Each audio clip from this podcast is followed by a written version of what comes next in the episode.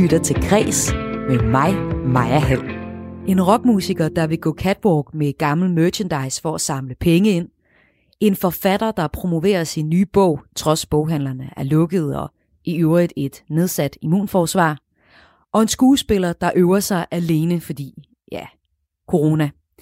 De her tre, det er fredagens gæster her i Kreds, og sammen med mig så gennemgår vi kulturugen dag for dag. Første gæst er forsanger i rockbandet Go Go Berlin. Senere får jeg besøg af forfatter Sigurd Hardcore Pletner, der i sidste uge udgav bogen Munken fra Nordhavn. Og så slutter jeg af med skuespiller Sif Vintersol, der medvirker i teaterkoncerten C.V. Jørgensen.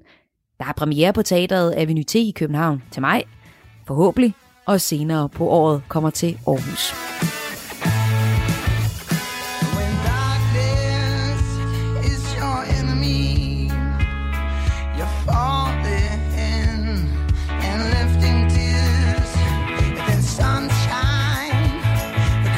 Og første gæst er forsanger i det danske rockband Go Go Berlin, Christian Vium.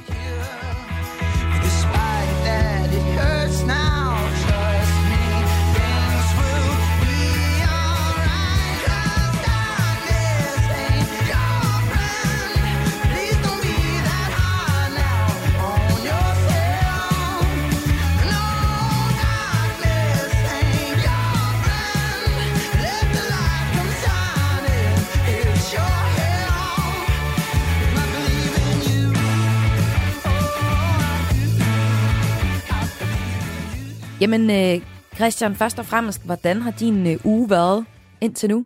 Øh, uforudsigeligt, hvis man spurgte mig for to, to-tre måneder siden.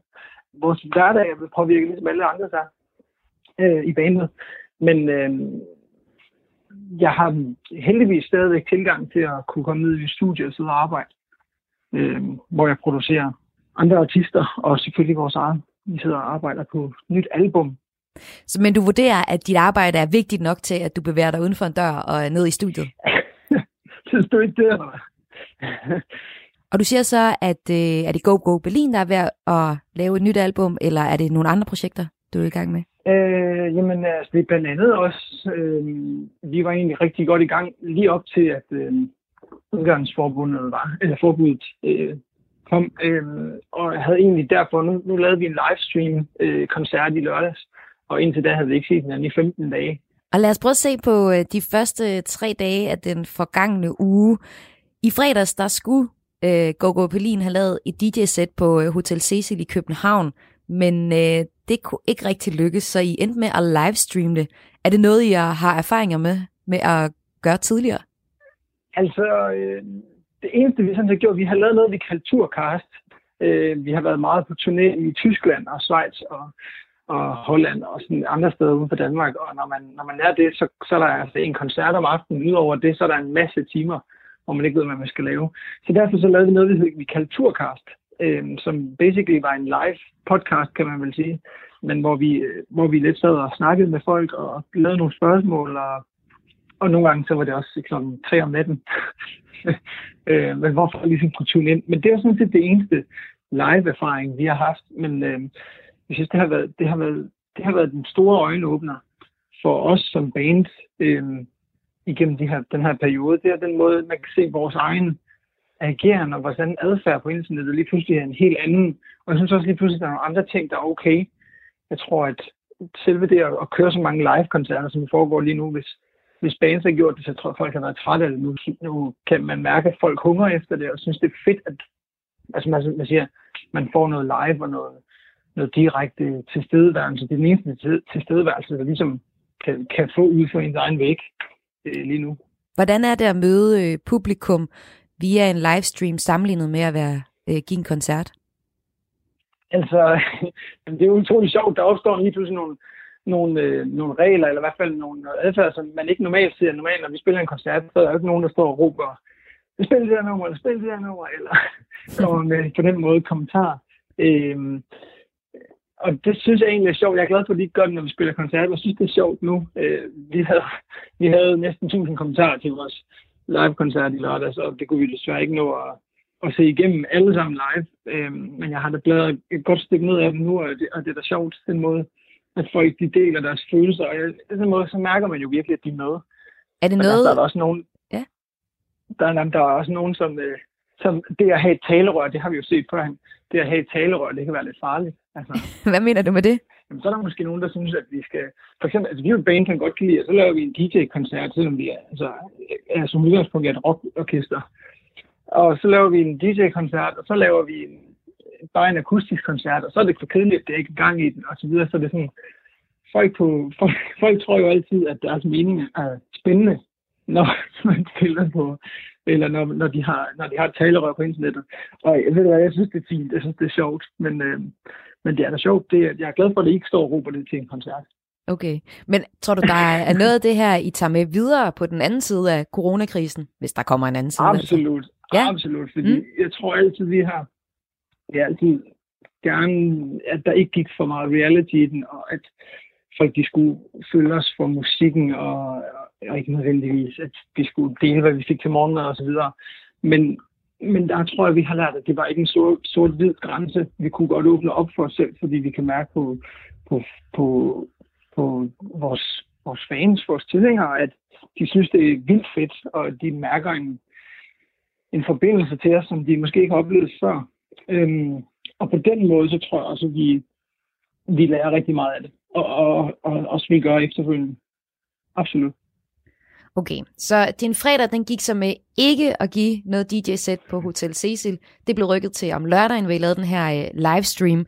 Når man øh, livestreamer en koncert, altså jeg kan se, I drikker vin under koncerten, men vågner man så egentlig op med tømmermænd om søndagen? Ej, nu er der jo aldrig nogensinde nogen i Coco Blin, der vågner op efter en koncert med tømmermænd, skulle tænke på. Nej, okay. Nej, jeg, jeg, drak, jeg drak personligt vand, så jeg har ikke, øh, jeg har sgu ikke drukket noget alkohol i, i mange uger. Er det et coronavalg, eller er det bare et personligt valg? Øh, det er, nej, det må jeg sige, det er nok egentlig et personligt valg, fordi jeg drikker meget sjældent alkohol. Øh, og specielt ikke når, at, øh, specielt ikke når vi spiller koncerter og så videre. Så jeg kan godt lide at på den måde at være i kontrol, så jeg kan slippe kontrollen, i stedet for at skulle være i en ufrivillig kontrolløs tilstand, hvis det giver mening. Mm.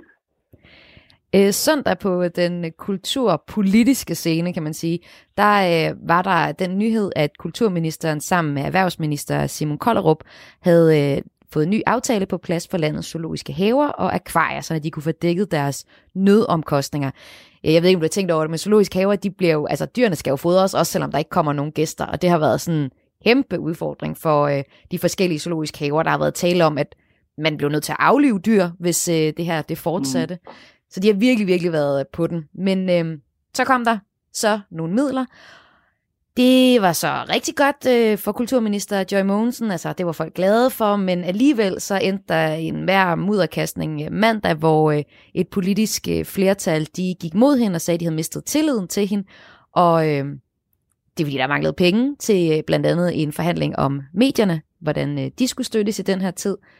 Det endte så lykkeligt, kan man sige, med at der kom nogle penge til medierne, men der er stadig vildt meget øh, mudderkast efter Joy Mogensen, i hvert fald i kulturbranchen, selvom der nu er lidt mere opbakning sådan kulturpolitisk. Lige om lidt så spiller jeg et øh, indslag med kunstner Per Noldi, som øh, kun har sin pension tilbage at leve for, fordi coronakrisen har betydet, at han ikke kan lave udstillinger.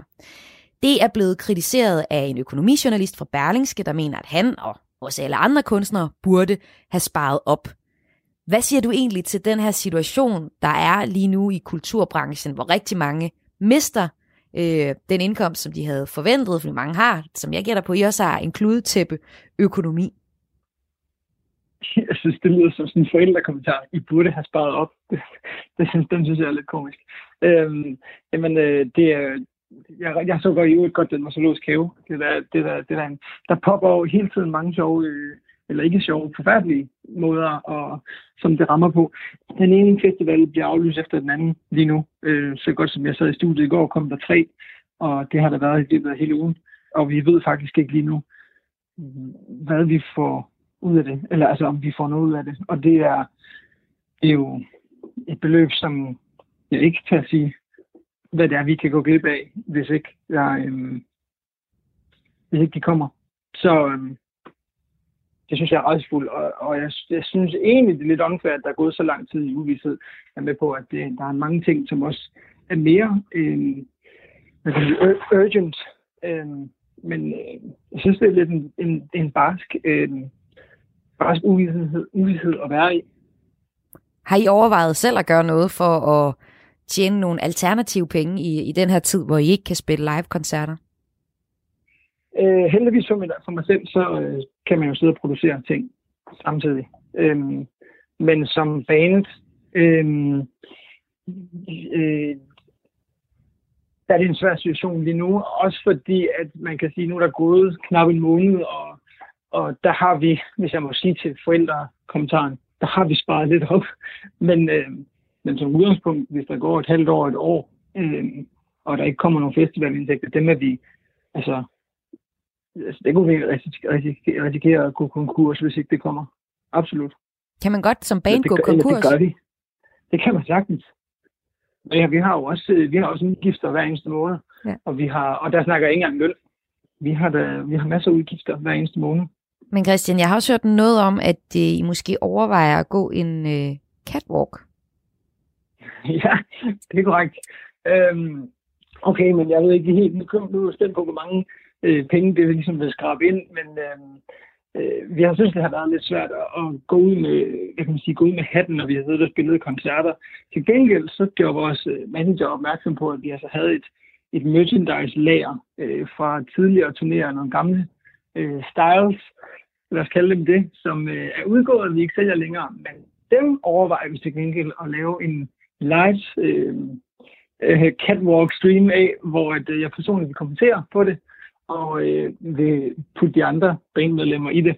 Christian Vium, forsanger og musiker i det hele taget, i blandt andet Go Go Berlin. Tak fordi du var med her. Tusind tak, fordi jeg måtte være med. Her får du lige lidt af Go Go Berlins øh, online øh, koncert her fra i lørdags. This song is called Here Comes the Darkness.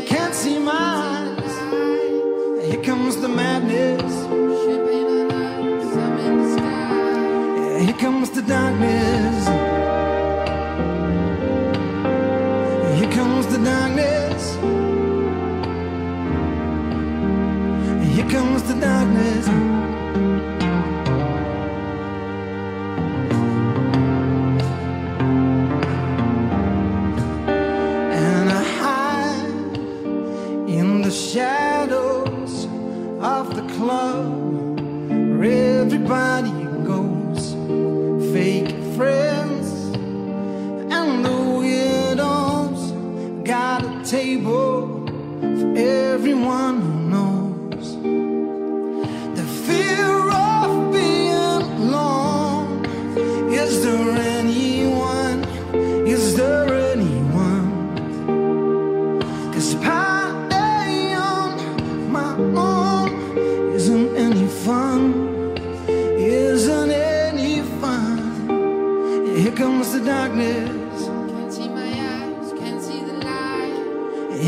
the darkness. Champagne I'm in the sky. Here comes the darkness. Can't see my eyes, can't see the lies. Here comes the madness. Champagne on ice, I'm in the sky. Here comes the darkness. Can't see my eyes, can't see the lies. Here comes the darkness.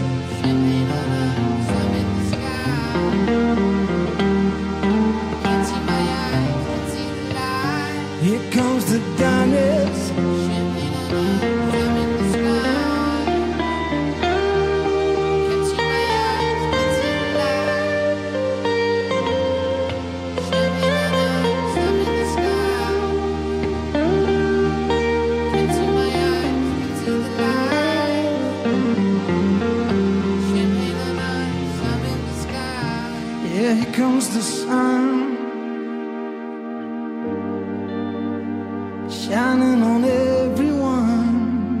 Mm-hmm. Du lytter til en fredagsudgave af Kres, hvor jeg har besøg af tre gæster fra kulturen. Og sammen med dem så vender jeg ugen, der gik. Nu har jeg lige haft en øh, rocksanger igennem. Om lidt får jeg besøg af forfatter Sigurd Hartkorn Pletner, der i sidste uge udgav bogen Munken fra Nordhavn. Og nu har lidt svært ved at promovere sin bog, men er kommet op på en smart løsning. Først så tager jeg lige fat på en historie fra den her uge. Kunstnere og kulturbranchen bløder i den her tid, hvor biografer, koncertsteder og museer er fuldstændig lukket. Og der lyder øh, stor kritik af kulturminister Joy Mogensen, både fra branchen, men virkelig også fra mange kulturordfører. Men øh, kunstnere som Per Arnoldi, de burde altså have styr på deres privatøkonomi. Sådan lyder beskeden fra Berlingske Business journalist Birgitte Erhardsen. Det afviser Per Noldi så fuldstændig. Glem det. Altså det der er noget sludder. Spinke sparer du. Det er ikke det. Det er jo et gemytspørgsmål, det er et temperamentspørgsmål. Og et temperamentspørgsmål, øh, det er det, vi lever af. Vi lever af at udfolde et temperament. Og det er det, der giver værkerne saft og kraft og berettigelse. Det er sgu ikke, at du sidder og bladrer om en eller anden opsparing. Fordi hvis jeg havde en opsparing, så ville jeg lave nogle af de skulpturer, jeg ikke har kunne lave til min udstilling på Børlum Kloster. Det kan så være ligegyldigt nu, fordi nu er der ikke nogen udstilling. Per Noldi er den her verdensberømte kunstner i Danmark, der er han særlig kendt for sine plakater i sådan nogle klare, gule og røde farver, badebolde og cirkusplakaterne. Og så har han også lavet interiør i øh, Mærsk McKinney Møllers operahus og øh, haleror på British Airways flyvemaskiner. Og det har han sådan set tjent meget godt på, men øh, pengene er brugt, og Per Noldi har ikke nogen penge tilbage nu, hvor coronakrisen gør, at hans arbejde er sat på pause. Den personlige situation er, at vi i et år har forberedt en stor udstilling, der skulle åbne 4. april på Børlum Kloster og ved Vendsyssel med over 100 arbejdere. Og øh, den skulle åbne 4. april, og så skulle den køre til 23. august. Det vil sige øh, små fem måneder hen over sommeren. Og det var det er et meget besøgt sted. De har 40.000 gæster om året. Det er et fantastisk sted.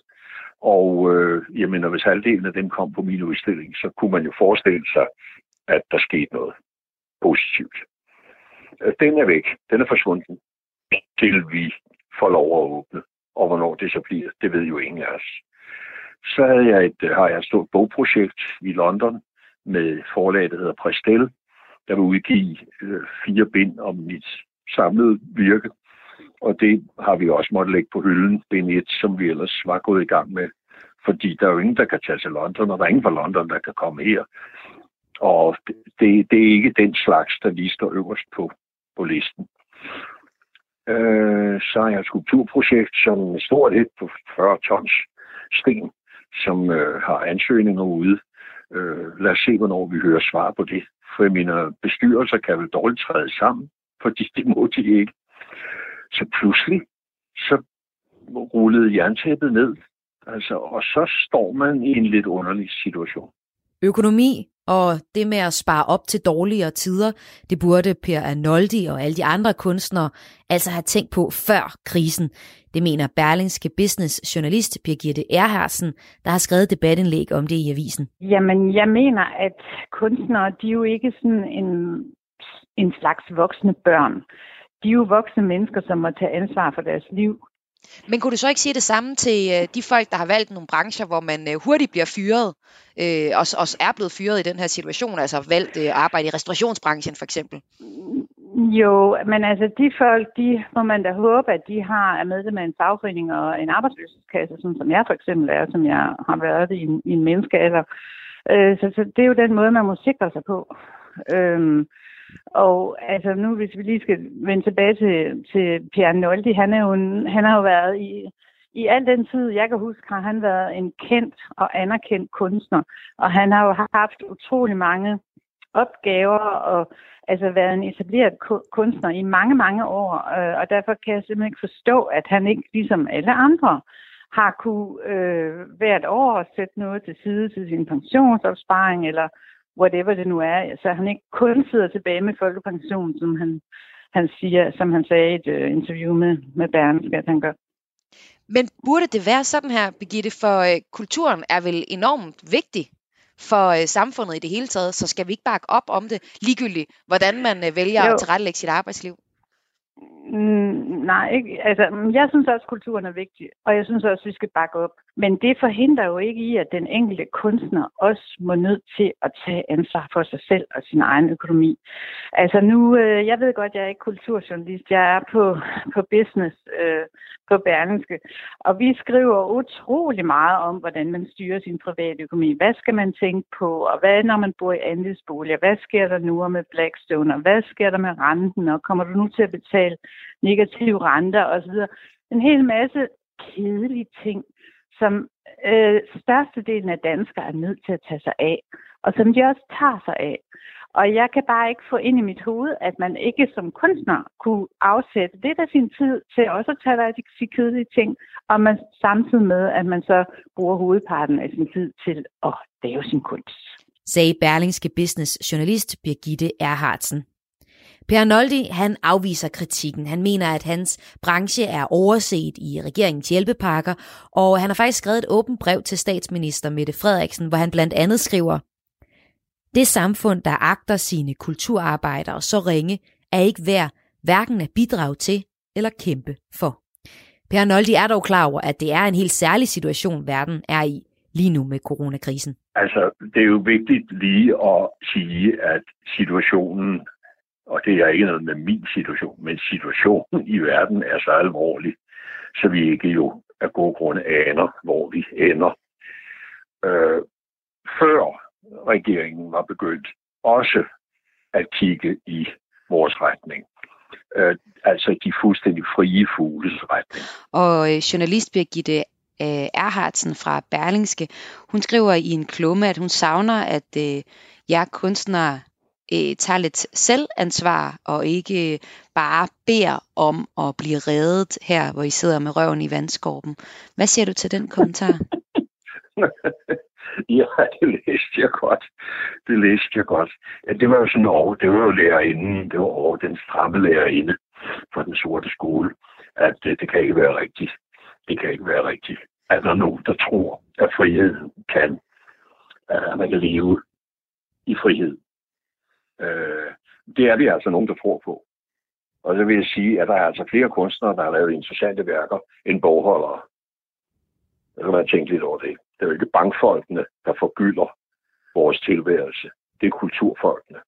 Og det er vigtigt, også at ministeren endelig har fået øjnene op for det, forhåbentlig. Så det andet der, det var bare, det var bare sådan den stramme lærerinde. Det kan ikke være rigtigt. Jo, det er rigtigt. Ja, man har valgt det selv.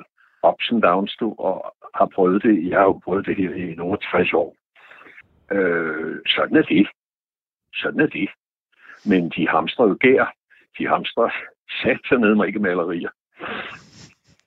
Men, men, øh, men har Birgitte ikke i en eller anden pointe i, at i er en gruppe, som øh, måske godt kunne øh, sætte, have lagt lidt mere til side, til, så der var nej, til de nej, her nej, hårde tider? Nej, ja, jo, ja, ved du hvad, nej, glem det. Glem det. Det var en ynkelig flok. Husk på, at det her, det er måske de gode tider. Det kan være, at nu kommer de hårde tider. Det her er måske de gode tider. Altså, det der er noget sludder. Spinke spare, du. Det er, ikke det. det er jo et gemytspørgsmål, det er et temperamentspørgsmål. Og et temperamentspørgsmål, Øh, Øh, det er det, vi lever af. Vi lever af at udfolde et temperament. Og det er det, der giver værkerne saft og kraft og berettigelse. Det er sgu ikke, at vi sidder og for en eller anden opsparing. Fordi hvis jeg havde en opsparing, så ville jeg lave nogle af de skulpturer, jeg ikke har kunne lave til min udstilling på Børlum Kloster. Det kan da være ligegyldigt nu, fordi nu er der ikke nogen udstilling. Men øh, jeg ville aldrig, jeg ville aldrig, jeg ville aldrig det modsatte sagde Per Arnoldi om egen og kunstners situation her under coronakrisen. Du lytter til Græs med mig, Maja Hall. Han udgav i sidste uge bogen Munken fra Nordhavn, men på grund af coronakrisen har forfatter Sigurd Hartkorn Pletner ikke kunne promovere sin bog på traditionel vis. Han har så fundet på en anden idé. Og Sigurd er nu min gæst her i programmet, hvor jeg samler op på ugen, der gik i kulturen. Jeg tager simpelthen dag for dag og gennemgår ugen, og øh, nu er vi kommet til mandag. Velkommen til dig, Sigurd. Mandag skulle du have holdt en stor bogreception for 200 mennesker i anledningen af bogudgivelsen. Den er selvfølgelig øh, aflyst. Hvordan havde du det med det, da du fandt ud af, at den blev aflyst? Altså, man kan sige, at jeg vidste, jeg vidste jo noget før, at det hele lukkede ned, at jeg var nødt til at aflyse, fordi jeg simpelthen ikke selv må få corona. Hvad er det for en situation, du er i her under coronakrisen? Jamen, jeg er en, i en situation, hvor jeg får noget immundæmpende medicin mod en sygdom, som jeg egentlig ikke mærker noget til, på grund af den medicin, jeg får. Øh, og man ved simpelthen ikke, hvordan corona vil interagere med den medicin. Øh, måske vil, vil det være rigtig alvorligt, måske er det ligegyldigt, men man ved det simpelthen ikke nu.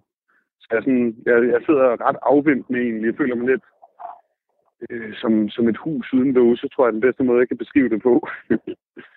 øhm, så jeg, jeg er bare flyttet op til min mor ude på landet, og sidder foran kaminen og går ture i skoven og skriver nogle mails og saver noget brænde og øh, ja, og forholder mig lidt afventende, kan man nok sige. Hvor længe har du været i isolation? Jamen, det har jeg været i snart fire uger. Ved du, hvornår det slutter? Nej, det gør jeg ikke. Altså man kan sige, lige nu venter jeg sådan set bare på at finde ud af, altså få noget data fra andre lande, hvordan, hvordan reagerer folk på den her medicin, hvordan reagerer de på at få, øh, få corona. Ellers Sigurd, så er du jo faktisk øh, dem, som øh, statsminister Mette Frederiksen talte om øh, på sit sidste øh, landstækkende pressemøde, hvor hun sagde, at øh, nu er de de svageste, der skal være de stærkeste. Det må være dig. Ja, ja måske. Altså, jeg ved det jo ikke. Det er jo også det, der er lidt besynderligt, ikke? Ja. Altså, jeg, jeg er jo øh, sund og rask og frisk og en 30 år, ikke? Altså, så, så jeg føler mig jo ikke på nogen måde som, som værende en af de svageste. Mm. Øhm, og man kan sige, at i forhold til min bog, så er det da sindssygt ærgerligt. Altså, øh, jeg havde glædet mig rigtig meget til receptionen, og jeg havde en masse foredrag og oplæsninger, og skulle have været i Godmorgen Danmark, og alle mulige programmer. Øhm, og man kan sige, det er jo i forvejen øh, believe it or not, så det er en lidt flad oplevelse at udgive en bog sådan helt generelt. Fordi man glæder sig så meget, at man har arbejdet i overvis. Og så udkommer den, og så har man selvfølgelig en reception og en sjov fest og kys og kram med champagne. Men så dagen efter, så, det, så sker der ikke rigtig noget. Altså folk, folk skal jo lige læse bogen først, og det tager jo nogle gange et par måneder, ikke? fordi folk har travlt, og det er også et stort projekt at læse en bog. Så det er altid sådan lidt øh, småflad oplevelse at udgive en bog. Øh, men jeg vil sige, den her, den, den, den topper det da. Jeg havde helt glemt den dag, den udkom. Jeg havde helt glemt, den udkom. Prøv lige at fortælle lidt om bogen Munken fra Nordhavn. Det er jo en, en rigtig mand, det her vi har med at gøre. Men hvad er det for en bog? Jamen det er, øh, jeg må nok hellere lige spole lidt tilbage og svare på, hvem er Robert, som bogen handler om. Og Robert, han er en nu 67-årig dansk-jamaikansk munk og lastbilchauffør og bogtrykker og hashmugler og øh, alt muligt. Han har haft et, et helt utroligt livsforløb. Øhm, og han lærte jeg at kende for fem år siden igennem nogle fælles venner. Han boede i en skurvogn ude på Ydre Nordhavn og gik rundt i en hættetrøje og kiggede på fugle. Og så den ene uge var han i London og filmer, og den næste uge var han i Indien og mediterer, og den tredje uge så var han i Sønderjylland og byggede nogle toiletter. Og han var bare han var en enormt dragende karakter. Så jeg begyndte at, øh, at mødes med ham og få hans livshistorie, øh, simpelthen fra en, fra en start af. Og som, som vi skrev frem i samtalerne, fandt jeg bare ud af, at han havde en, en virkelig god og relevant og spændende og, og fascinerende historie, som jeg så valgte at, øh, at skrive en bog om. Spurgte ham, om jeg ville skrive en bog. Og det tænkte han lige over i et par år, indtil han sagde, det må du godt. Øhm, så har jeg slået en podcast med ham, hvor jeg tog tog ned til Indien, hvor han er lige for tiden, øh, og fandt ham her for et par måneder siden, øh, og, og prøvede at lave sådan en anden versionering af, af fortællingen. Altså så det er samme grundfortælling, jeg fortæller, men på to helt forskellige måder i bogen og i podcasten. og man kan sige om hans liv, hvis man skal prøve at opsummere lidt, hvad det er, der gør ham spændende. Altså han er født og opvokset som en af de eneste farvede på hele Fyn øh, tilbage i 50'erne. Og så, han, øh, så blev han hippie og politisk aktivist, og lige pludselig stod han sammen med grundlæggerne af de sorte panter, og så blev han hippie og tog LSD og eksperimenterede med stoffer, indtil han tog heroin i tre måneder, bare for at prøve det af. Og så efter tre måneder, så er han sådan, nu har jeg udtømt den oplevelse. Og så blev han munk og boede i et kloster i fem år. Så blev han lastbilchauffør og kørte øh, ting ned til Saddam Husseins palads i Bagdad.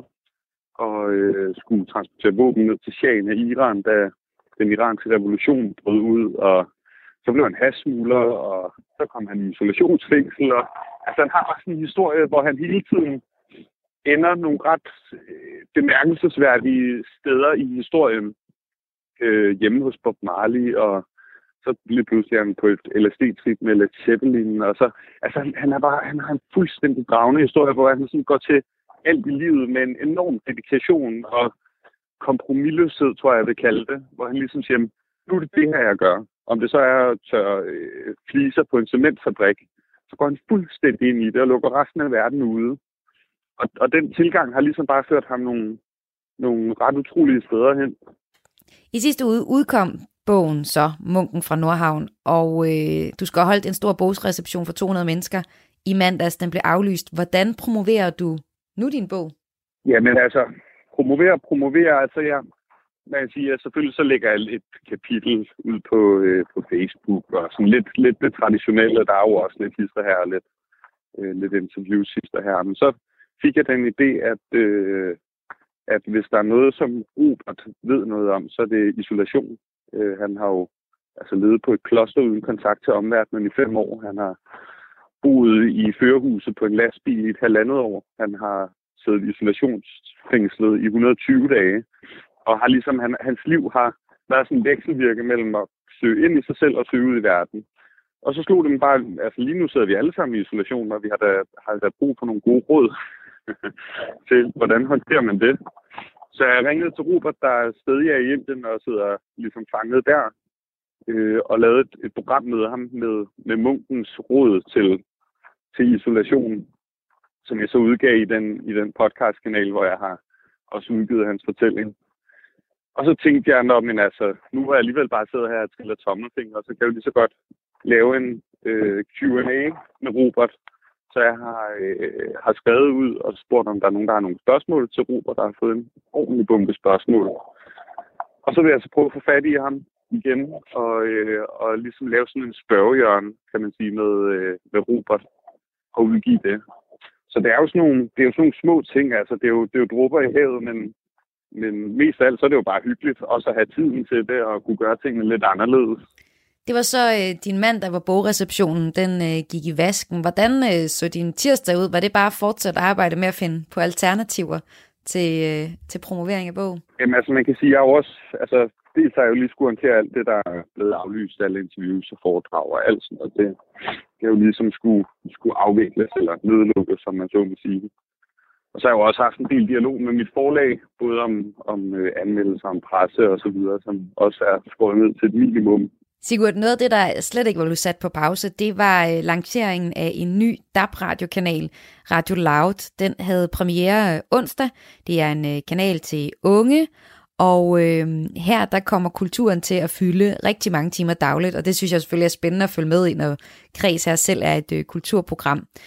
Noget af det, som kanalen har været lidt kritiseret for i forhold til kulturdækningen, det er, at store kulturinstitutioner som Nationalmuseet og Spillestedet Vega, det københavnske spillested, de også er en del af sammenslutningen bag kanalen.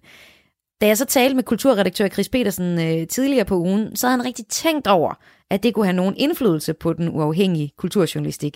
Jamen, jeg, er ikke, altså, jeg har jo ikke forholdt mig til den anden måde, end jeg har sagt til min chef, for hvordan hænger det her sammen. Fordi det er jo, det er jo Anne Lykke Davidsen, som ligesom står for det her, som er ansigtet eller sådan er, er direktøren for virksomheden. Og hun har jo bare sagt til mig, at vi er ikke økonomisk afhængige, vi er uafhængige af, af de partnere. Og det må jeg jo så bare, altså, det tager jeg jo for gode varer. Altså det program, vi kommer til at lave, det er et program, hvor vi hver morgen sætter os ned og kigger på, hvilke historier er der derude lige nu. Øh, og så tager vi udgangspunkt i det, altså i den dagsorden, der er der. Og, og, og hvis de falder udenfor, eller hvis der, er en, hvis der er kritiske historier på nogle af partnerne, så er det jo helt naturligt, at det er en historie, vi vil tage med ind i studiet og undersøge. Så, så det har jeg ikke... Altså, det, det, jeg vil faktisk sige det sådan her, det er egentlig ikke noget, jeg har forholdt mig specielt til.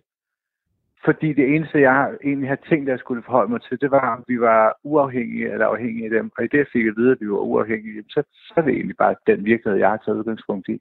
Men bliver det ikke svært at lave øh, det her interview med Roskilde Festival, om om de kan tillade sig at holde festivalen post øh, coronakrisen, som det ser ud som om det bliver lige nu?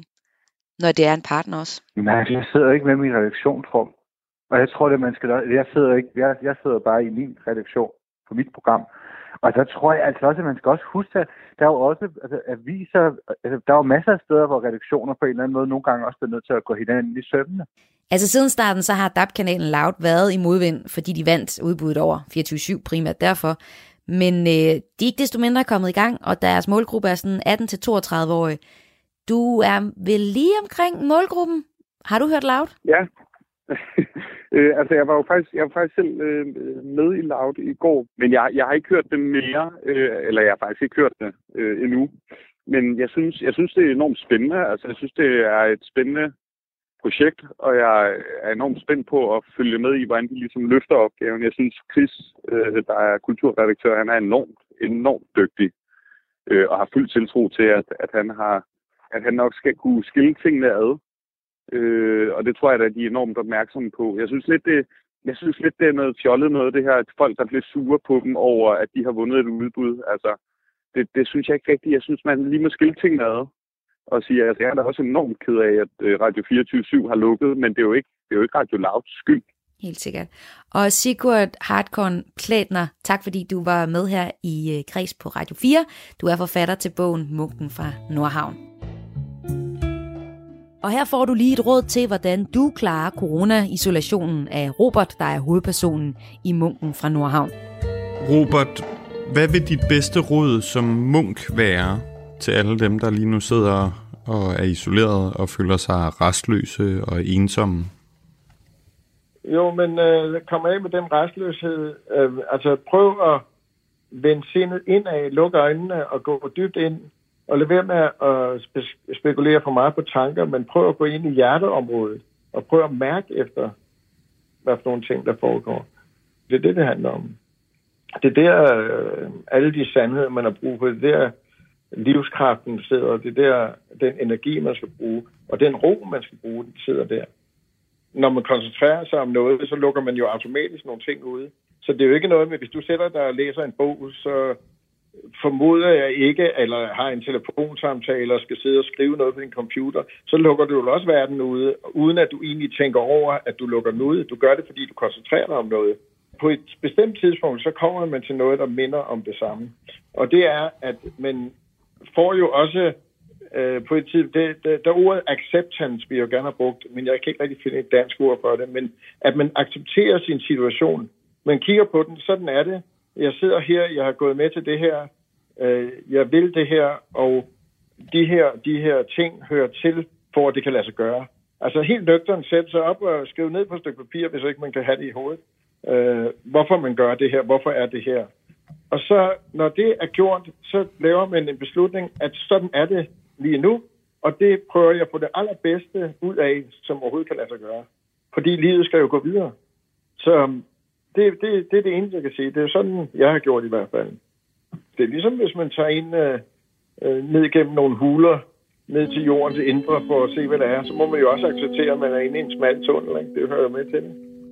Du lytter til en fredagsudgave af Kreds, hvor jeg har besøg af tre gæster fra kulturen, og sammen med dem vender ugen, der gik. Nu har jeg lige haft en rocksanger og en forfatter igennem til at tale om første del af ugen, og nu er vi kommet til torsdag. Her har jeg skuespiller Sif Vintersol igennem, der er castet som sanger i teaterkoncerten Siv Jørgensen, der er premiere i København til maj, forhåbentlig, og senere på året i Aarhus. Når solen den forsvinder fra de hjemlige trøje, så forsvinder jeg også. Sydpå til Spanien og mit luksus eksil for at timer som min tosse på kosten sol, hvor solen den danser irriterende flamingo i min swimmingpool. Velkommen til SIF. Torsdag og fredag, der skulle du have taget toget fra Odense, hvor du bor, til København for ja. at lave prøver ja. på øh, teatret 12 til 18. Ja. Men øh, sådan blev ja. din torsdag ikke. Hvordan var den i stedet Nej. Jamen, øh, jeg står op i min... Jeg bor nede med mine svigerforældre nede på Sydfyn. De har et stort sted, hvor øh, jeg, kan, jeg kan have min eget, min eget øveplads, hvor jeg ikke kender naboer.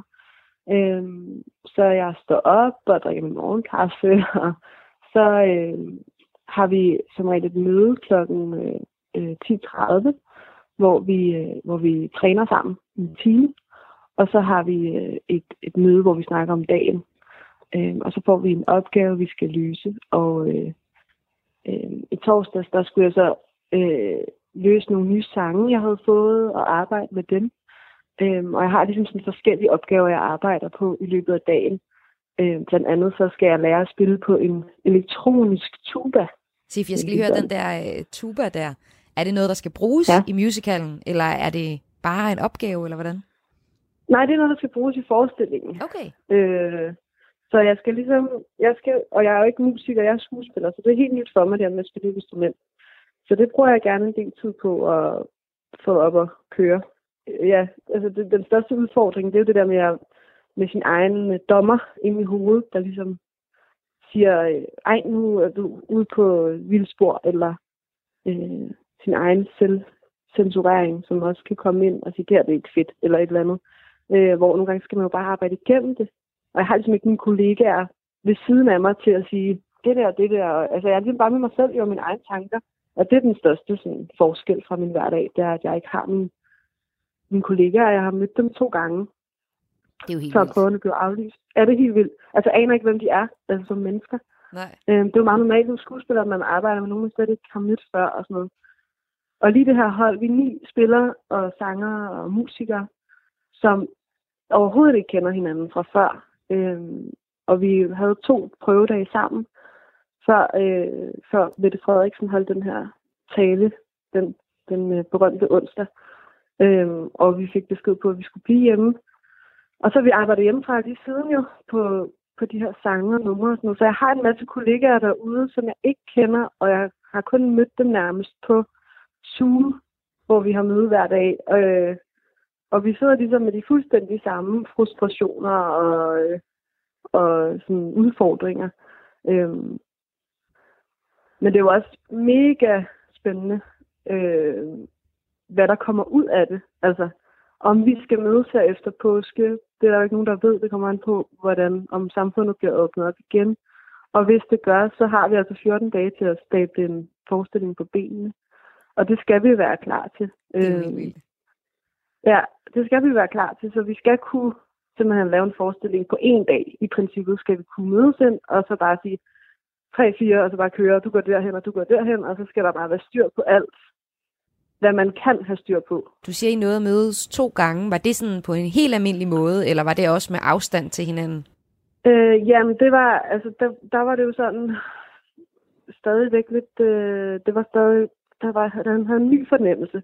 Så vi hilste med albuerne, men der var også nogen, der hilste med hånd, og ikke var der endnu, kan man sige. Øhm, så det var sådan lidt forskelligt. Men så hurtigt fandt vi ud af, at det var alvorligt. Vi begyndte at spritte af rigtig meget. Der stod sprit over det hele og vaskede hænder. Men man går ligesom ind og har en prøve og er enormt fysiske med hinanden og danser op og ned af hinanden. Ikke? Og så øh, og så det bliver man nødt til jo, når man er danser og skuespiller. Øh, så er der jo nærkontakt. Øhm, og så ellers så sprittede vi af alt, hvad vi kunne. Så lige så snart der sagde, åh, tak for prøven, så gik alle ud og sprøjtede arme og hænder og mm. øhm, gjorde deres bedste. Og nu er det så det. fredag i dag, og du er også gang, i gang med nogle prøver i dag. Hvad skal du helt præcist ja. øh, lave i dag? Jamen, øh, lige nu er alle de andre mødtes til morgentræning, mens vi snakker sammen i telefon, og så når vi er færdige, så hopper jeg med. Altså Sif, det lyder jo helt vildt surt, og særligt at være skuespiller, fordi det er så fysisk en, et, øh, et arbejde, sammenlignet med mig, der kan sidde hjemme i min stue og optage det her program og sende det i øh, ja. eftermiddag. Men er der overhovedet noget positivt ved det? Altså har du lært noget nyt om dig selv, eller en ny måde at arbejde på ved at, at skulle lave sådan distanceprøver? Jamen helt vildt. Altså, noget af det, jeg blevet, øh, har lært mest af og blevet udfordret mest af, det, det er mig selv. Altså for den største modstand i mit arbejde er mig selv. Fordi jeg er alene med alting. Øh, og der er, jamen, der er en masse positive ting ved det. Altså for det første er det jo ekstremt spændende, øh, at alting er anderledes. Øh, og, øh, og, og man kommer ligesom måske også lidt tættere på en vigtighed og en essens af, hvad, hvad, teater, hvad, hvad er teater, og hvad skal det kunne. Øh, jeg føler i hvert fald en sådan stor indre ild for, at det kommer til at lykkes. Øh, fordi det på en måde bliver, øh, det bliver helt essentielt, at vi kan samles igen. Og sådan ideen omkring, at vi kan samles igen, og at, den, at det venter ude i fremtiden på et eller andet tidspunkt, og at det er mit, en del af mit arbejde er, at folk mødes og samles om noget. Hvordan har du det egentlig med alle de her online-versioner, der er kommet af, af kulturtilbud?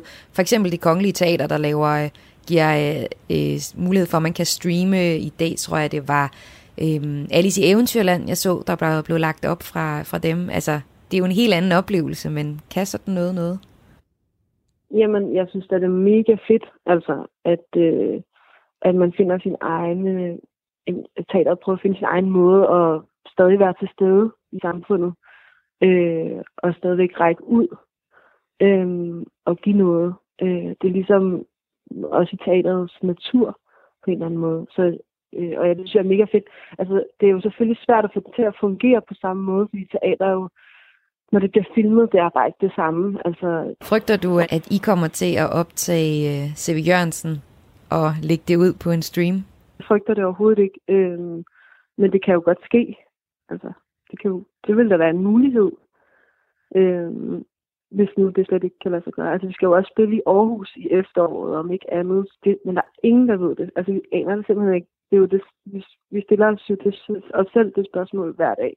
Nu mm. er det øh, snart påske. Hvordan kommer din øh, næste uge til at se ud? Ja, jamen jeg bliver nok nødt til at snige mig ud af Sydfyn, øh, for jeg skal til en kostymeprøve på Frederiksberg på tirsdag. Så øh, jeg øh, har bestilt en pladsbillet i toget øh, og må tage, tage mod København mandag. Så, øh, og så bliver jeg så over i København næste uge. Øh, og så må vi se, hvad der skal ske. Jeg, jeg, jeg ved det ikke. Altså, prøverne fortsætter på den her elektroniske måde. Øh, I hvert fald indtil efter påske, så bliver der taget stilling til, hvad der skal ske efterfølgende. Om vi, om vi skal mødes eller ej.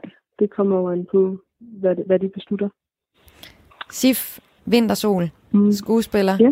og øh, medvirkende som sanger i teaterkoncerten. C.V. Jørgensen, tak fordi at du var med i kreds her, og pøj pøj med det. Tak. Mange tak. Så snart jeg så det hele gå af helvede til, var jeg pist væk over samtlige bjerge. Og dankderer den nu flittigt i dansker koloni, med pension hjemmefra i reserve på Koste. Del Sol, hvor solen den danser. En inciterende flamingo i min swimming pool har keep cool altid været mit motto. Mit navn er Günther, men folk hernede kalder mig Otto.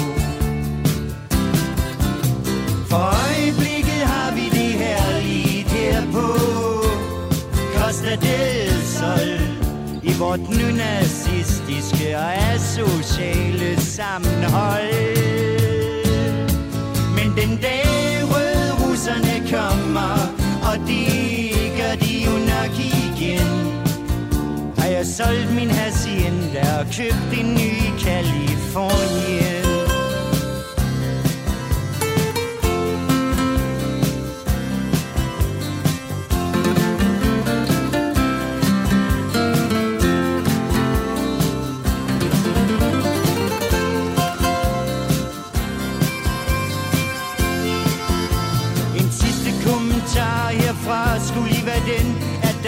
Dyr var en visionær klasse, der så frem den var til stede den dag i dag Ville lade fat i røv og skvader ud af gasse Og koste Del Sol, hvor solen den danser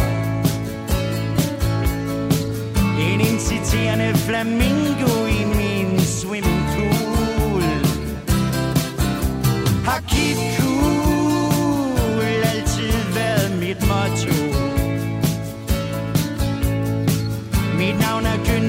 folk hernede kalder mig Otto I den her uge af Kreds, der har jeg bragt en lille serie, en lille reportageserie, hvor du kan møde digteren Jens Kæmpe, der rapporterer fra sin corona-isolation. Og her kommer sidste afsnit. Jens bor i øjeblikket hos sin veninde Emma, og i klippet her, der møder vi Jens og Emma, som er sammen i Emmas lejlighed. Mm. Åh, oh, den er også god, den her. Ja, jeg elsker det. Listen med ting. Ting, der kan få mig af dit smil. Smil. Ja. Ting, der kan få mig jeg ikke er særlig stor. Stor. Men på listen med Nå. Krop. Hey! Den kan få mig i gang. Ja, så dejligt. Kom nu.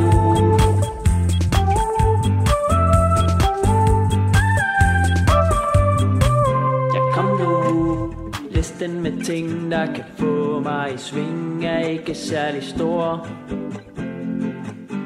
Men på listen med ting, der kan få mig i gang, er dit grin. nej, nej, nej. Det der, det var så nøjere, det der, Jens. Det er morgen. Det er torsdag. Jeg har sovet virkelig dårligt.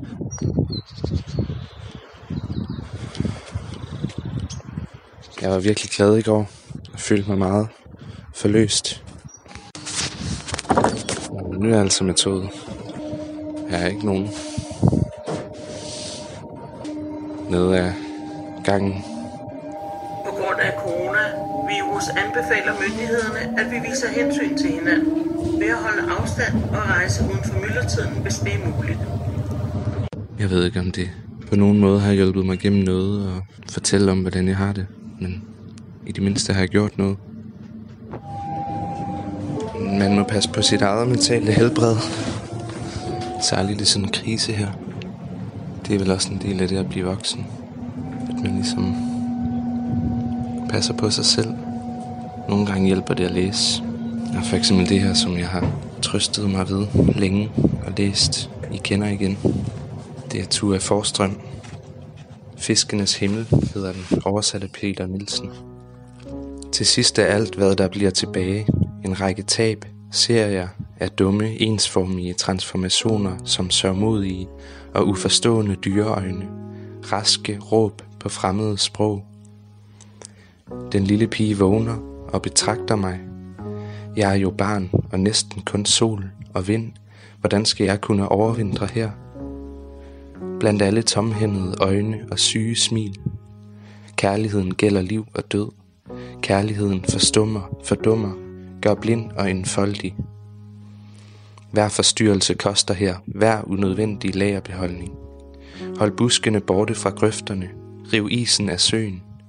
Det gælder om at købe billigt og sælge dyrt. I virkeligheden er det en lang overdragelse. Nu lider rejsen mod enden, og hotellet vibrerer af hjemløse skrål i natten, hvor jeg elskede dig. Som muld mod muld, natravnens slingrende flugt ind gennem skoven. Vi må bringe os ud af det uvirkelige spil.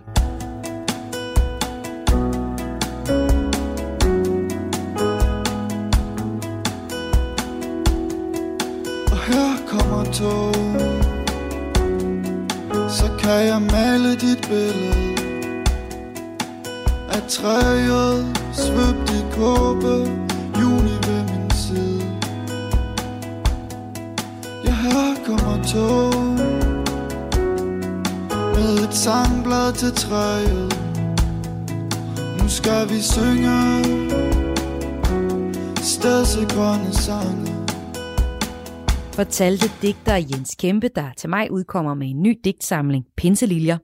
Du kan høre hele reportagen her, Jens i tankernes verden, på radio4.dk. Reportagen er redigeret af Katrine Hedegaard. Og det var alt fra den her uges kreds. Kreds går på påskeferie, men er tilbage den 14. april. Udsendelsen var tilrettelagt af Karoline Kjær Hansen. Jeg hedder Maja Hall, og god påsk!